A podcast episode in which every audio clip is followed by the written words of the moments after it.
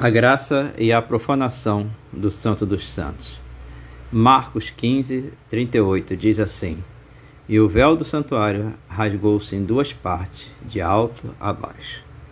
Ultimamente tenho refletido muito na relação do sacerdote com Deus.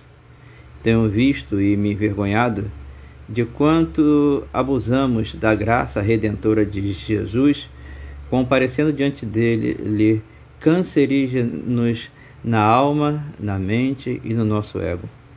E cheguei à triste conclusão de que, se Deus não fosse tão bom, se Deus quisesse voltar atrás na Sua palavra a nosso respeito, e se desejasse re repetir a obra salvítica de Jesus, teria ele que ter milhares de outros filhos para enviar à cruz, tamanha nossa falha perante ele.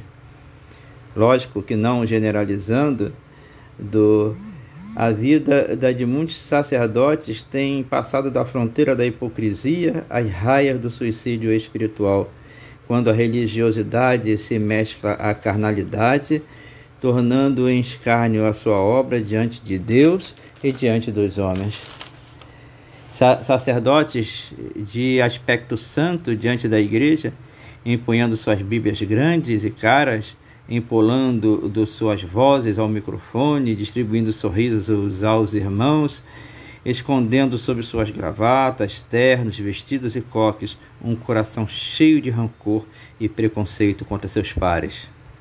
Esquecem-se estes que na casa de Deus, ou de joelhos em oração, estão na presença do Santo, do Altíssimo, e ele requer santidade, requer separação separação dos males do mundo, das obras do, do inimigo, da sua própria maledicência impregnada em seu corpo e alma. Deus nos tem sido extremamente misericordioso. Se assim não fosse, ou se fosse ao tempo da lei, seria como, como se o sacerdote não tivesse passado pela cerimônia de, de incenso e não se banhasse na pia de bronze para purificar-se antes de entrar no Santíssimo.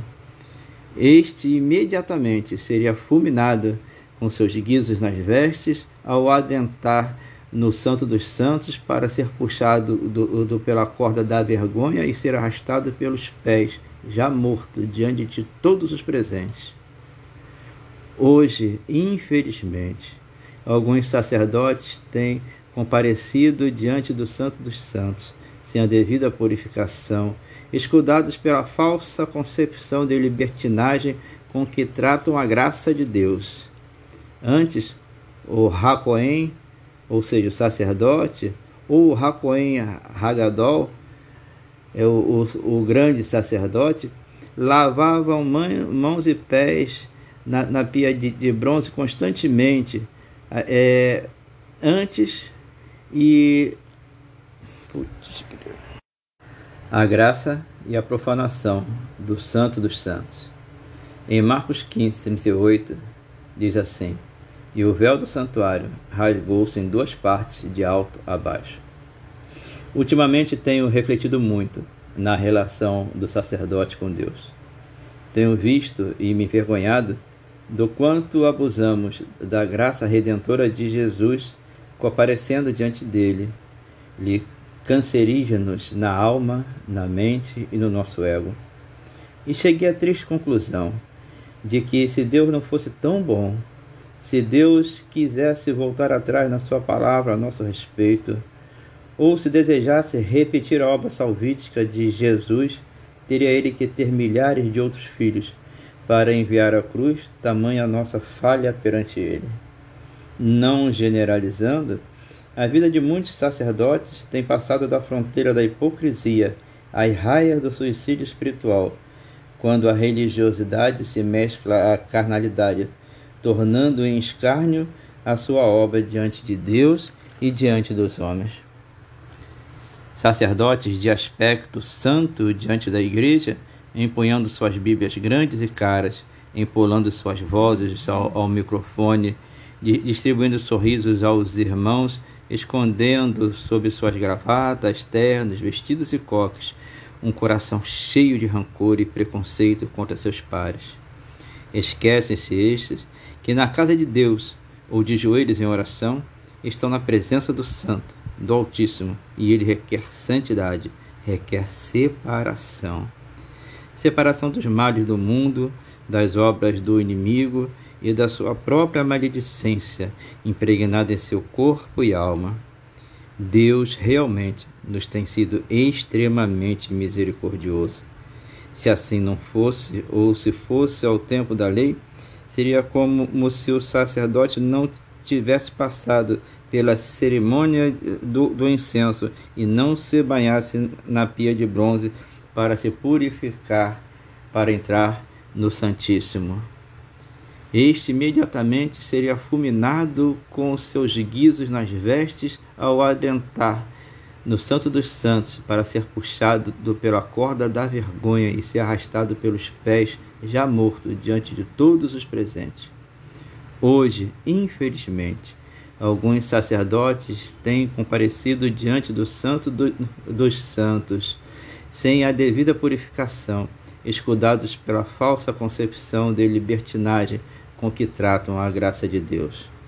Antes, o Hakohen, ou, seja, o sacerdote, ou Hakohen Hagadol, o grande sacerdote, lavavam mãos e pés constantemente na, na pia de, de bronze todas as vezes que chegavam perto ou se afastavam do Santíssimo num ritual de respeito e temor ao Senhor. Hoje, lavados pela graça de Deus, os sacerdotes deveriam constantemente se purificar, pelo menos com o ritual da abstinência, ou seja, abster-se de si mesmo, de sua alma, dos sentimentos carnais, dos seus maus pensamentos, pois se naquele tempo sacrificavam animais representando pessoas, hoje tem sacrificado pessoas como animais. A abstinência espiritual é uma limpeza da alma, sede de sentimentos, e por mais e por onde passa e reside o raciocínio de todo homem. Tal abstinência deveria se fundamentar nos mandamentos do Pai, re resumidos por Jesus a dois: amar a Deus sobre todas as coisas e ao próximo como a ti mesmo. Como podemos comparecer diante de Deus, irmãos, sendo nós o templo do Espírito Santo, com nosso coração impuro e recheado dos nossos não quero e não gosto? Seria como oferecermos ao Espírito Santo uma casa sem, sem pintar as paredes ou lavar as janelas, sem cuidado ou zelo, e com certeza, em determinado momento, ele a deixaria. Assim, queridos, vejo nestes dias já a nós avisados pelo próprio Cristo, a profanação do Santo dos Santos, o crescimento da religiosidade, da falta de piedade e da falta de amor ao próximo. Agora, percebam, percebam que tudo neste mundo pertence ao Senhor. Nós podemos vê-lo e alcançá-lo ao rasgar-se o véu do Santíssimo Fez-se então todo lugar santo perante Deus. E ao vilipendiarmos a purificação de nossas almas para comparecermos diante dele de qualquer jeito, ele já nos preparou um castigo eterno. E próximo está o dia em que estes serão puxados pela corda da, da vergonha e arrastados pelos pés para fora de sua presença, para serem lançados ao inferno, preparado do para demônios e ímpios, onde serão com justiça compara comparados aos próprios. Quem tem ouvido, ouça. Bispo Luiz Tamburro, Ministério Cristo Vive, em Bacaxá, Saquarema.